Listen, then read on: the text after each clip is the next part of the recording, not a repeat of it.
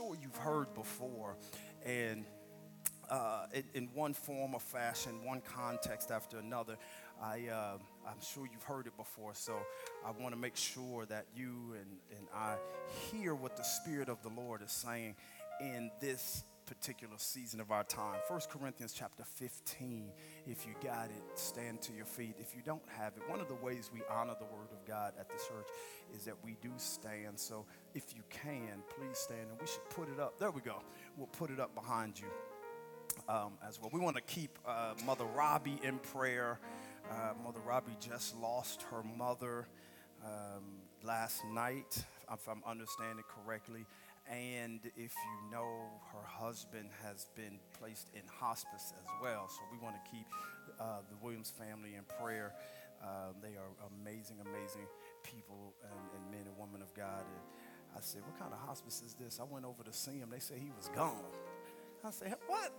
They said, Yeah, he's gone. I said, Well, that's a good sign. So went to get some blood work done. He's hanging in there. But we want to keep keep our, uh, her family in prayer.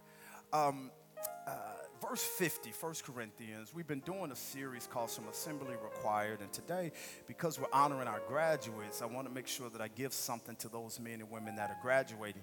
And in the process of challenging and pushing and promoting their, their tremendous accomplishments, I also want to uh, make sure that with the broad stroke, I sweep across everyone that's in this room. Because if you're on your way anywhere, you will have to graduate from something. I'm going to say that again. If you're on your way anywhere in this life, you will have to graduate from something.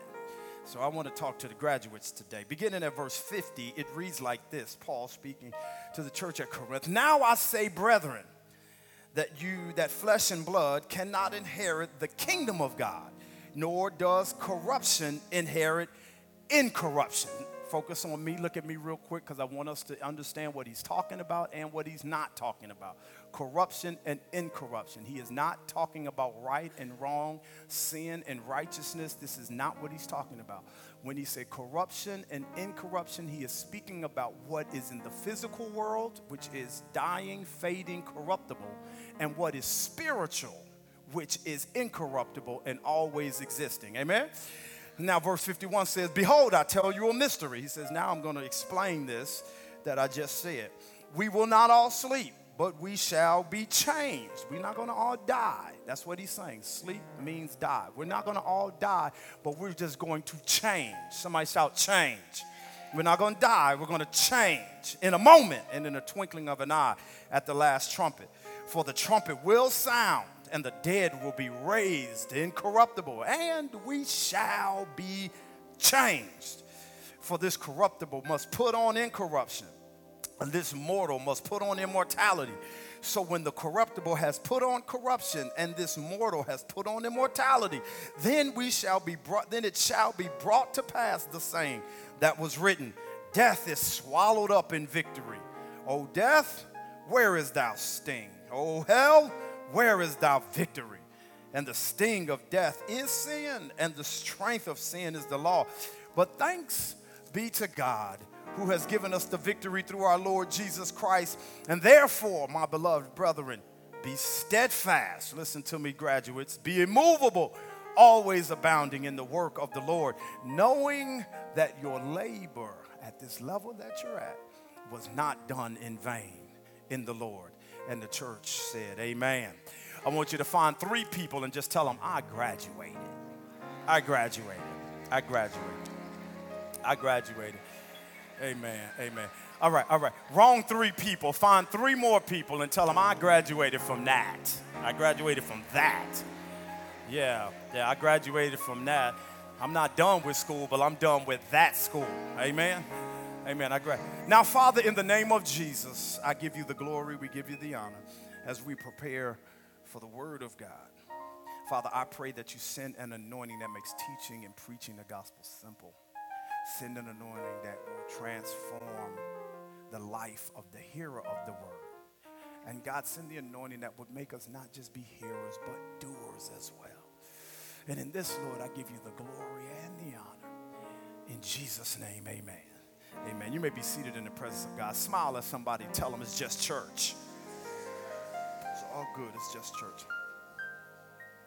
Um, uh, in, in the effort to challenge the life of every person that is here, I want to take a contemporary perspective of this, this uh, famed scripture. This is a scripture that is oftentimes used to discuss uh, the transition of going from life into death in the moment, in the twinkling of an eye. This idea that in a second, my life can go from being alive and breathing in this world and taken away by the decree of heaven, and I move now into the space where I am being judged by a God that is righteous.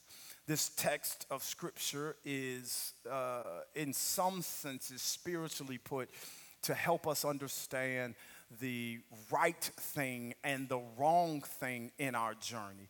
But very more specifically, the way Paul was trying to address the church uh, had to do with existential things, meaning end time ideas, but not just existential ideas or uh, eschatology type of ideas, rather, end time things.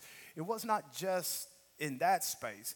He was also trying to, to, to help the Corinth church understand the divide that clearly exists between what is spiritual and what is earthly. This is going to help your Christian life the moment you understand that we currently exist in two different worlds, that there is a seen dimension and there is an unseen dimension. The faster you can settle that in your spirit, that there is a dimension that I can see, move, touch, feel, operate in, and there's a dimension that I cannot see, I can only discern that it exists. Until we understand that there is a divide between what I can see and operate in and what I cannot see, the faster you'll understand the way that God operates in this world. You'll be able to understand some of the instances and things that have happened in your life because this world is only a temporal expression of the eternal world in the eternal world is where God lives. In the eternal world is where the angels are. In the eternal world is where demonic uh, activity is taking place.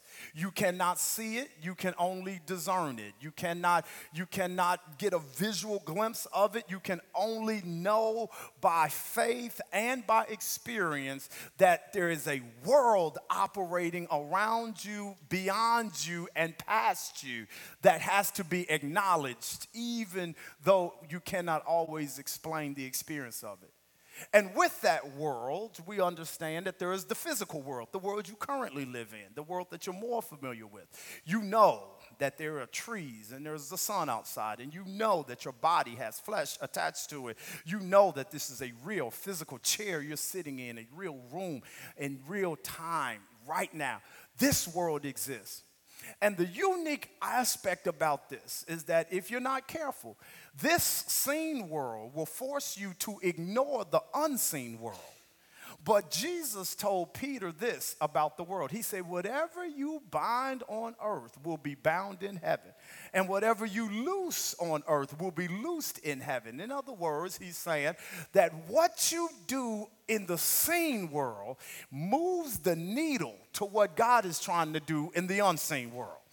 So now you have power. Somebody shout, I have power. You have power so unique that there is nothing that God created that has the ability to exist in both the physical and the spiritual at the same time. Nothing that he, ex- that he created. There are three types of things in this life and in this world that God put in the earth. The first is the things that are eternal eternal things. Set your affections on things eternal. There are the eternal things, things that are connected to God, things that are connected to the spirit dimension. The second type of thing that's in this world are temporal things. That are things that are in this physical dimension that will eventually fade away and pass.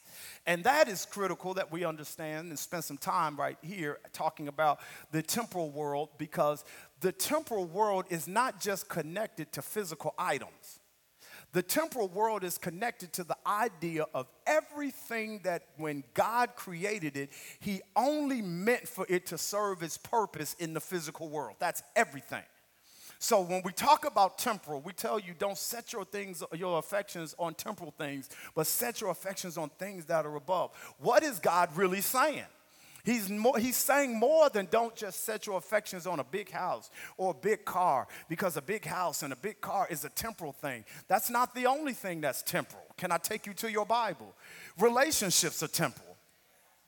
Amen to Jesus. Marriage is temporal. Are you hearing what I'm saying? Being in love is temporal. These are experiences that make being on earth matter, but in the scheme of eternal things, God says that this is only for the time that you here on this earth. The Bible says that in heaven there is neither male nor female. The Bible says that in heaven there will no, no one will be taken to marriage. What does that mean? Is that when you get that marriage as and and your gender and what it means to be all of these things only has effect while you're here in the physical space of time and space. Are you following what I'm saying? I know you love him, but you're gonna have to let him go when you transition into the next space. Because in the next space, it's not gonna be about who you love on earth. It's gonna be about the God that's in heaven. Watch this. And if you love anything more than you love him, you're not gonna stay there long.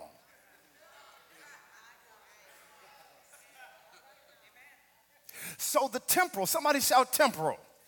Temporal demands that we understand priority. Temporal demands that we understand what matters. Temporal demands that we be able to understand that these things are necessary, but are not necessarily for the, the duration of my entire existence and journey in this life. Everything that God created has either an eternal property or a physical temporal property. They are cut down the line in two expressions it's either eternal or it is temporal. Everything that is eternal, the Bible teaches, when the end time comes, everything that is spiritual will eventually make a physical appearance. But nothing in the Bible says that when the physical thing goes to an end, that it will make an appearance in the spiritual. So everything, this is why the writer says that it's vanity, it's vanity. It is all vanity. He says if you put too much energy in life and too much effort in love and too much energy in your accomplishments and too much energy in who you love or who you that it is all to naught. It is vanity. It matters while i'm here but as an eternal being it is a drop in the ocean as it relates to the measure of what really matters. Pastor if that doesn't matter what does matter? You matter. You matter because human beings are the only thing that God created according to the scripture that have both physical properties and eternal properties. You are the only thing, you, I'm not talking about your body, you, the you that's inside of your body. The scripture teaches us that you uh, are living forever. You will live forever, and you currently are living forever. The Greek writer, when he talks about death, and this is what Paul is speaking about in First Corinthians. The Greek writer, when he talks about death, he uses the word nekros. Nekros is the Greek word that means to separate. When the Bible talks about death, he does ne- it is never speaking about ceasing to exist. He is speaking about separation. So when the Greek writer, when the writer of the New Testament, who was written in Greek, says that you will die, he's not saying you're going to cease to exist. He's saying that you're going to separate from something. What is going to separate? My soul that was forever alive is going to separate from my body. That's why Paul says, in the moment, in the twinkling of an eye, we're not going to all sleep, but we will be changed. We're not going to cease to exist. We're just going to change from the corruptible physical body that will go back to the ground, and your being that is alive and conscious will stand before God in eternity and talk to him about what you did when you was in that body. That's the way. So the Bible calls death separation. Are you following what I'm saying? To be separated, your soul to be separated from your body is what God calls death. In the end, somebody shout the end. The end time, if you keep studying the scriptures, it doesn't just talk about the first death. The first death is the separation from the body and the soul, where the soul goes to be be, be put on to judgment, and the body goes back to the dust from where it came from, and you will never get that body again. The Bible says that you'll be given a heavenly body. We don't know what that body is or what it looks like. What we do know is it's not the thing that goes in the coffin. okay, y'all, y'all, y'all trying to work with that level of death. So, what happens now is the Bible says that not only after you die the first time, after judgment, there's going to be what the scripture calls the second death. The second death, again, is not ceasing to exist, it's a separation of sorts. So, to the one that has said yes to Christ and has received him as Savior, we spend an eternity with God. But to the one that has rejected the work that Jesus has done on the cross, the Bible says that he has he experiences a second death, meaning that while he's in God's presence, God separates himself from him. First death, separation from the body and the soul. Second death, separation from the soul with the presence of God. And the place where the presence of God will not be, in this place of separation away from the presence of God, the scripture calls that place hell. The scripture says it like this He says it'll be fire, it'll be brimstone. He says it'll be a furnace that is seven times hotter than the earth, the hottest earthly furnace. This is the way he describes the place of souls that are separated from him in the second death. Now that's powerful. Listen, to be, I, listen, I, there, there are people that will struggle and will fight over, the, uh, over a, a physical hell. There are people that are, you're not going to go to heaven if you don't believe that there is fire and brimstone in hell. But I want you to understand it's not about the fire and the brimstone that I want you to concern yourself about. It's about being separated from God that you should concern yourself about. I don't care if you put me in banana puddings and gave me Jolly Rancher pops while I'm there. All of my favorite things, if God is not there, it's hell. Are you hearing what I'm saying? If God is not there, it is considered hell. So, this is important to God is that you, somebody shout me, you are an eternal proposition. You were created eternally. You were created to exist in both the spirit dimension and in the physical dimension, all at the same time. You are existing forever. Watch this. And at the same time, you're becoming who you've already been. You are existed forever, and at the same time, you are becoming what you've already been. You are all of you, yet you have not discovered all of you because there's a you that exists now and in eternity, but your now you is just starting to learn about the you that has always existed. And this is the this is a part of the journey that makes uh, that uh, that that makes life worth living. That as you keep living, your assignment is that you would evolve and that you would grow and that you would find new meaning of yourself in different moments and in different seasons of your life, that you would become something greater, a greater portion or a greater expression of your current self. That is what graduation is about. When you leave and go to college, you are supposed to adopt the mind of a collegian, not keep the mind of a high schooler. When you graduate, graduate from college, you are to adopt the mind of an adult, not keep the mind of a collegiate student. When I was a child, I spoke as a child, Paul said. But when I became a man, I put away childish things. I need somebody in here that's ready to put away some childish stuff. Touch your neighbor real quick and say, I graduated. I graduated. I graduated. I graduated. Now, this part of you you can ignore it if you want to, but you are wedded to the part of you that is going to exist throughout all of eternity. You don't get to separate from you. What God does with you is the Bible says that He calls a thing from the, from the end and then gives it a beginning. What does that mean? God has done with your life is he determined who you would be in this world.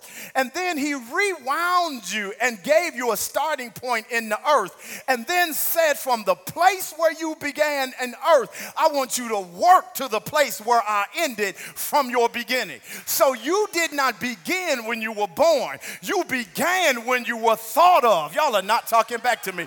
And what drives you in your spirit is to match and to meet what God said in eternity about yourself. Am I helping anybody in here? That's why when you want to give up on yourself, you can't give up on yourself because something deeper down the line is driving me in my right now to get to what God thought about. You are fearlessly and wonderfully made, he said. He didn't say you're becoming fearless and you're becoming wonderful. He said you were before you got here. You were wonderful before you got here. David said, Before you knit me in my mother's womb, I was something to be reckoned with. Tell your neighbor, say, You all right, you all right, you all right, you all right. So you cannot shake this part of your journey and you learn about you in the journey, but you learn about you at God's pace, not your own. You learn about this eternal aspect of yourself, different than your car and your trees and all the stuff that you like. Those things are to pass away. Much of that stuff is to pass away while you're living on this earth, let alone when you leave this earth. It is not connected to anything eternal concerning your life. What it is connect, what is connected is you are connected to a deeper idea that God had about yourself. He told the prophet, he said, "Before I formed you in your mother's womb, I knew stuff about you." That's what stuff is my parenthetic uh, uh, insert into the scripture. But before I formed you, he said, "I knew you." And you will learn about you at heaven's pace, not your own pace. I know you think you can hurry up and grow up, but you can't.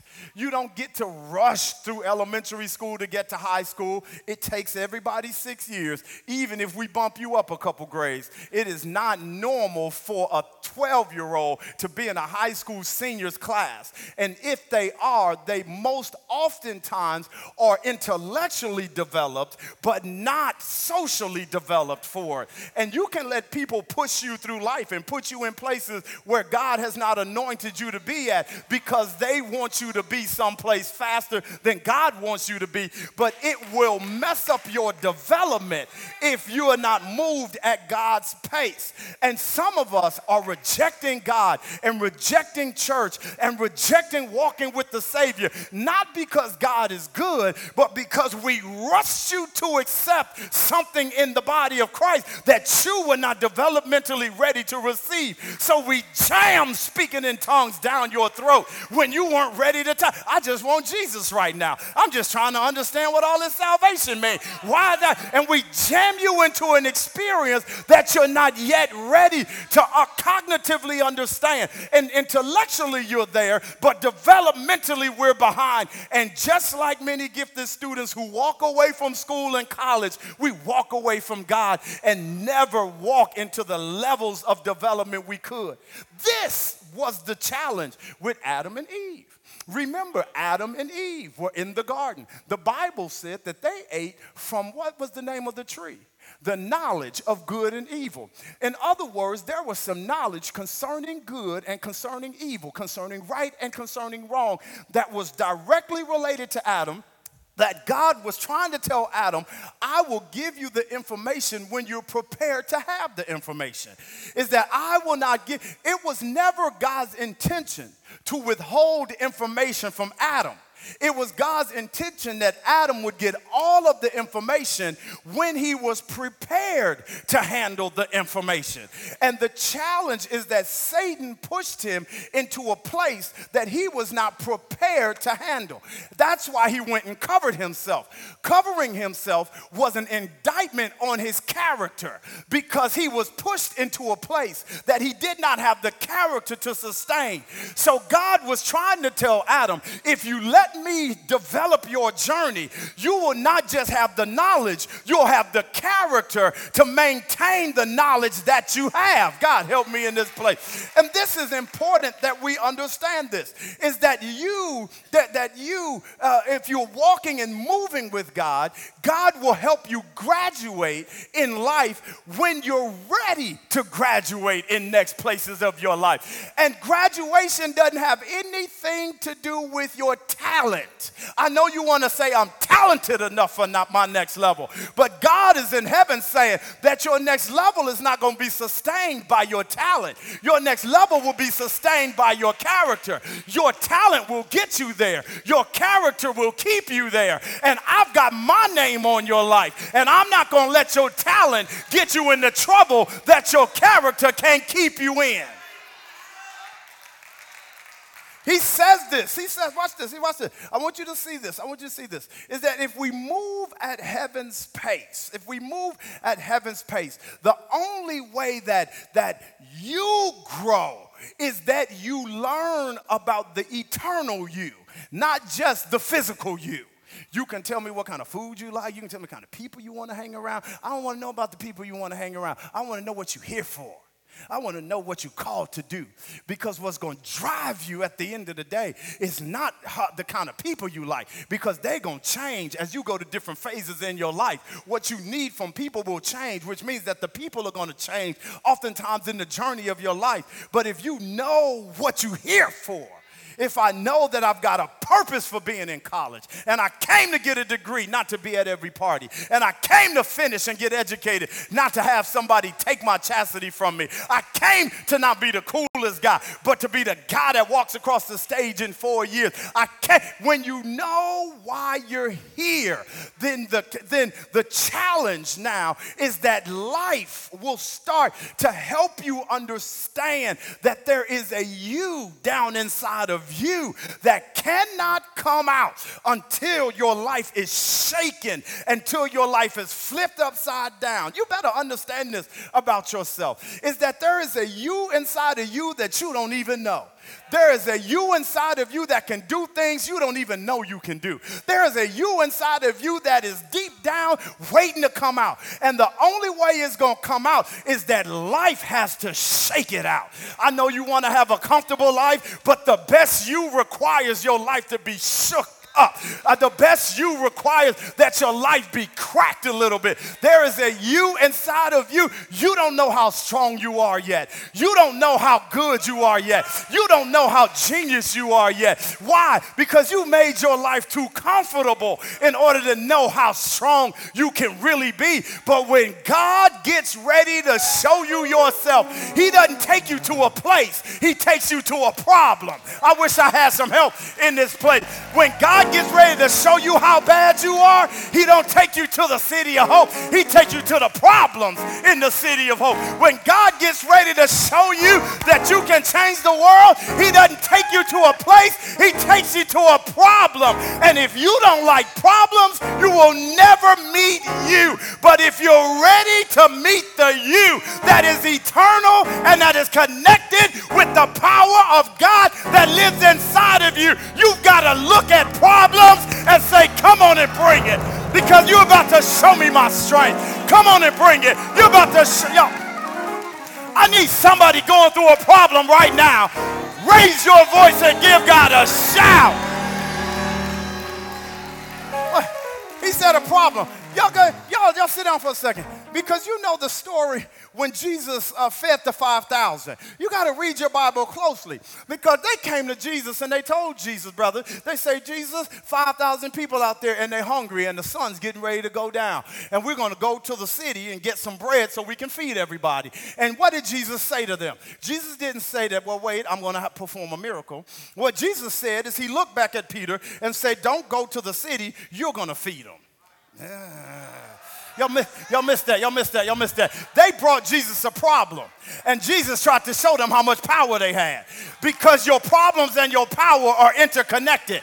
If you want to know how much power you got, look at the intensity of your problem. Is that God will never put you in a problem that the power that He put inside of you can't get. Ah, preaching to somebody in this place. Somebody with power better raise their voice.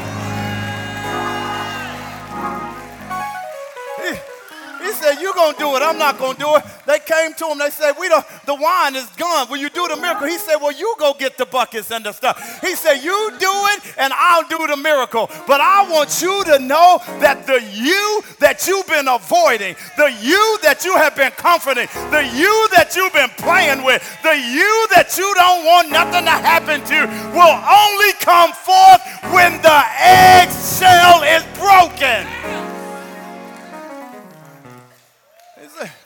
You got to break the shell. Tell your neighbor, you got to break the shell. You got to break the shell. You got to break the shell. But the shell don't break by itself. I'm going to help you in here. The shell don't break by itself. Don't work like that. The shell doesn't break by itself. I'm going to help you in this place. The shell doesn't break by itself. The shell is designed to keep you there. The shell is designed to incubate you. The shell is designed to feed you. But once the embryo realizes, the fetus realizes that where I am is too small for where I'm supposed to be, I'm, I'm a where once y'all not talking back to me in this house, once what's inside the shell realizes that I'm bigger than this. I shouldn't be in this place. I shouldn't be around these folks. The baby starts to kick in rebellion to the limits that somebody would dare put on them. I need somebody in outright rebellion against their life to raise your voice and shout, I'm coming out. That's what graduation is. Graduation is saying, I did this, done that. Graduation is saying, I deserve to be out of this. Graduation is saying, I put my time in. It's time for my next level. Graduation is saying, I did the course. I learned the lesson. Why am I going to go around this mountain again? Just because you want me here? The devil is a lie. I don't want to be here anymore. I don't like it here anymore. You gave me my degree. It's time for me to leave this place. And the devil is a lie. If you're going to keep me where God said I can walk out of anytime I'm ready. Touch your neighbor say it's time for you to graduate. It's time for you to graduate. It's time for you to graduate. It's time for you to graduate. Your journey didn't stop in high school. Your journey didn't stop with those friends. Your journey didn't stop with that bad marriage. Your journey didn't stop with that cancer. Your journey didn't stop. It tried to stop you, but I'm too eternal.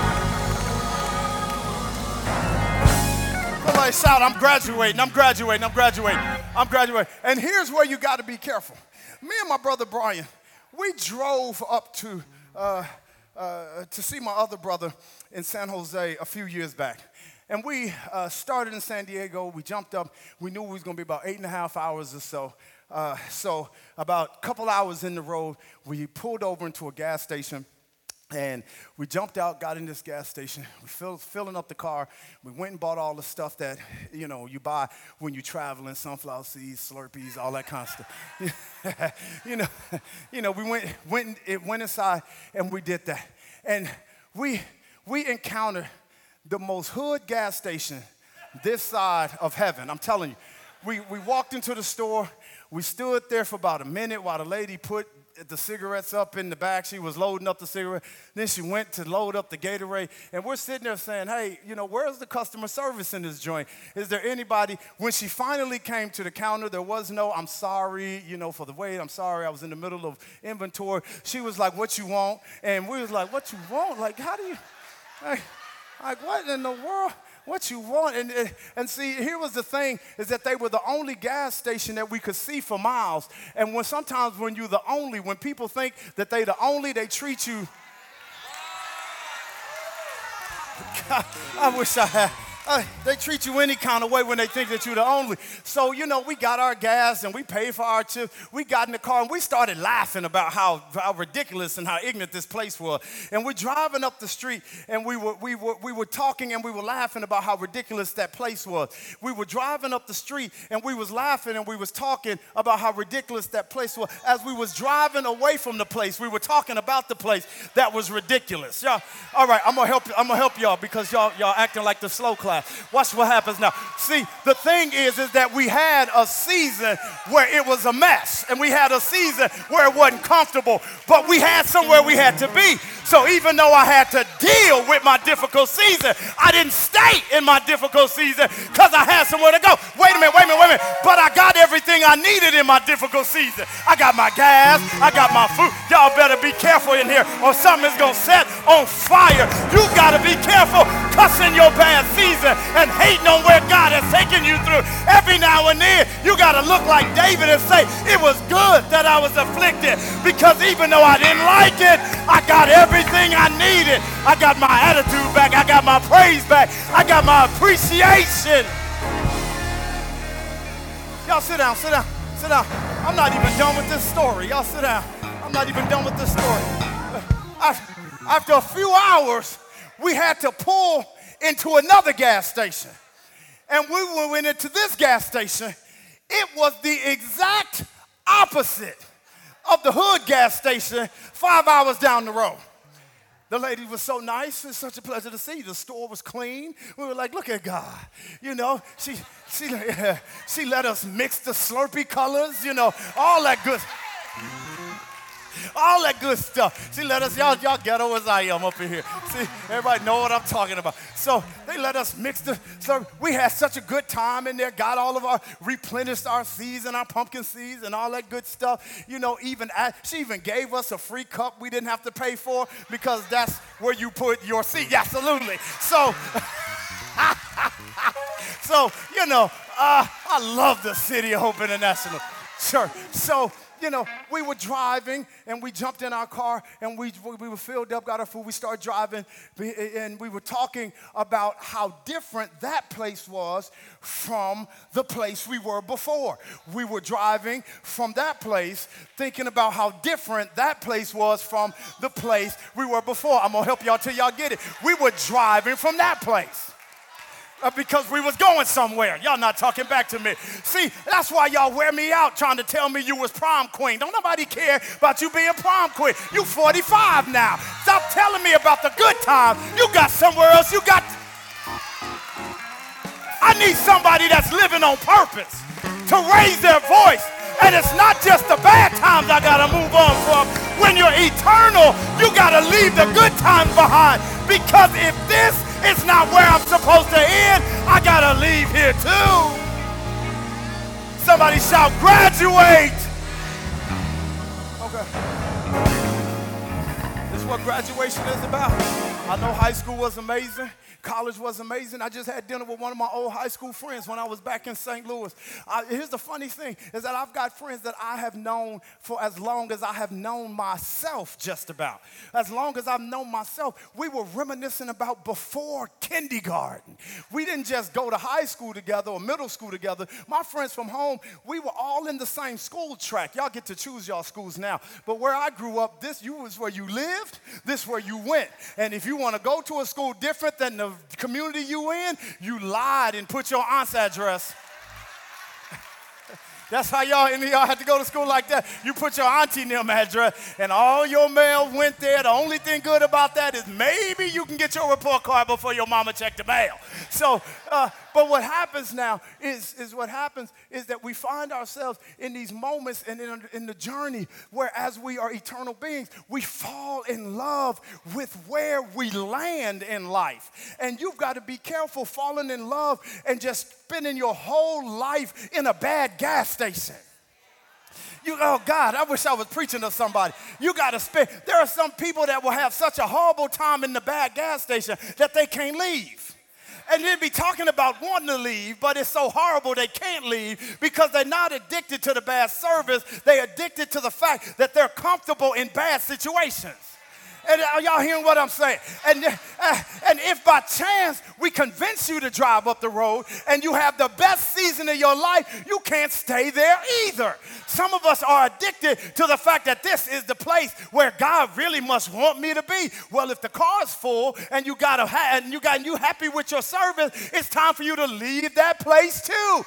Because graduation is not about what's good or what's bad. It's about getting what God wants you to get in every season of your life. And you are an eternal being, and the experiences you deal with are corruptible things. They are supposed to be passed through. Are supposed to be passed through. So, am I, am I helping anybody in here? Am I helping anybody in here? When I graduated from college, it was a couple things I knew. I knew I was ready to play in the National Football League. I understood that. I was ready for that. But something deep down inside of me understood that I was ready to be on my own and I was an adult.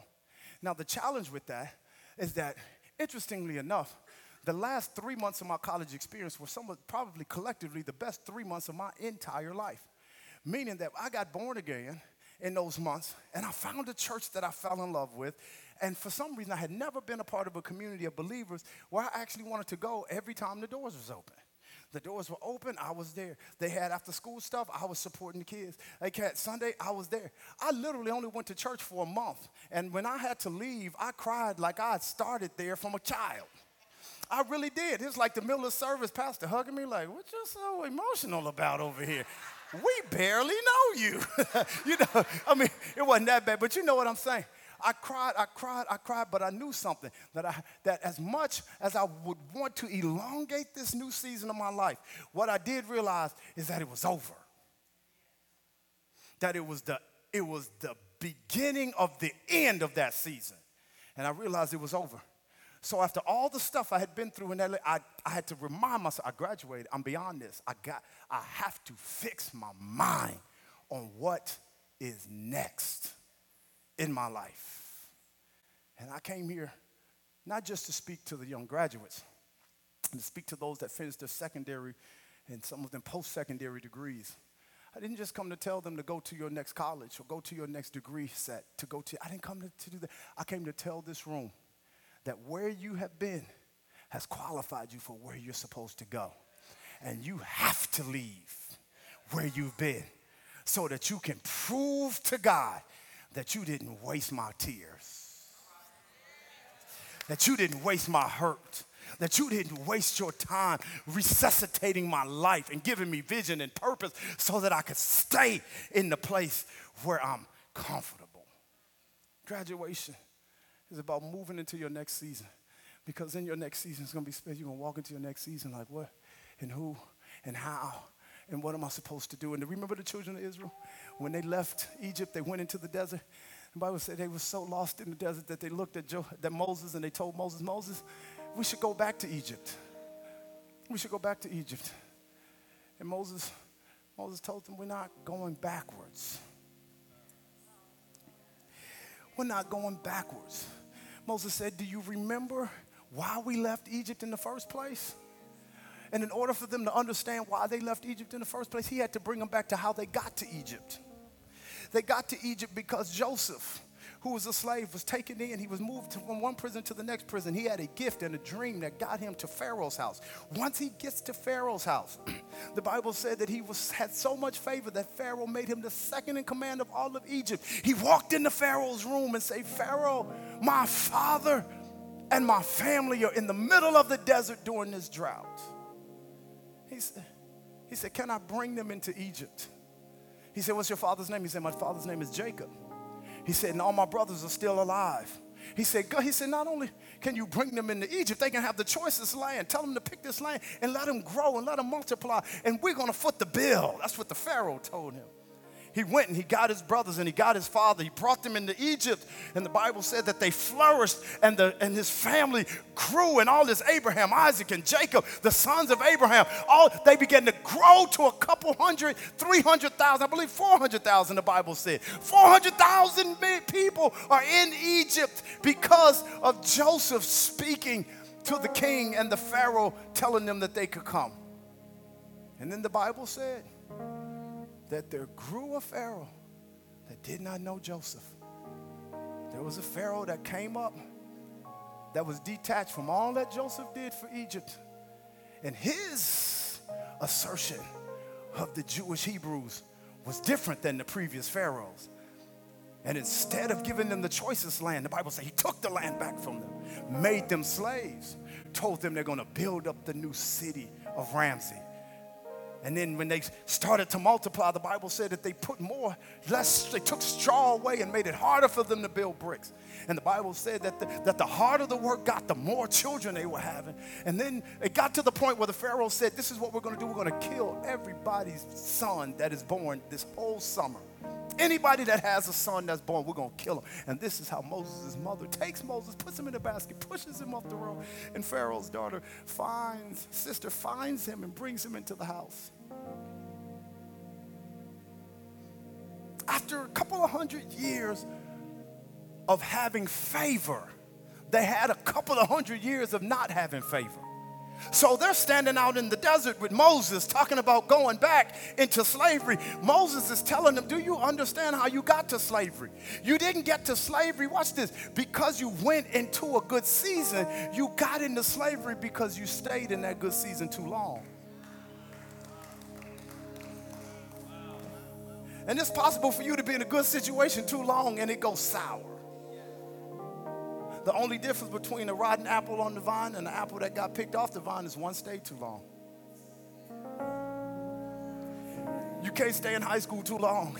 You can't stay in college too long. Listen, watch this. You can't move your body and not move your mind too.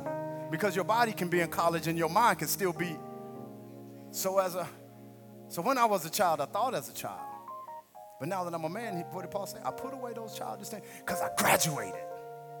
And I want to talk to you. Come on, stand to your feet. I want to pray for some of you that are graduating. And I'm not just talking about school, but you're sensing and you're saying, you know what, Pastor? It's time for me to graduate from where I've been. It's time for me to get back on this eternal road toward my purpose. I've made too many pit stops and I put too much energy in all the bad gas stations, or maybe I put too much energy in all the good stations that have worked for me. I just, at this stage of my life, I realize that my life is eternal. It is not, and I've got to get rid of all the corruptible stuff, the stuff that was supposed to fade away. Supposed to fade away. That you're going to keep pumping life in. You're going to keep pumping life into a relationship that God said should die out. You're going to keep pumping life into a job that God said is over. You're going to keep pumping life into a ministry that God said, do something different. Are you hearing what I'm saying? Today, I'm giving you your opportunity to graduate. I'm giving you an opportunity to put on your hat and move your tassel to the side and take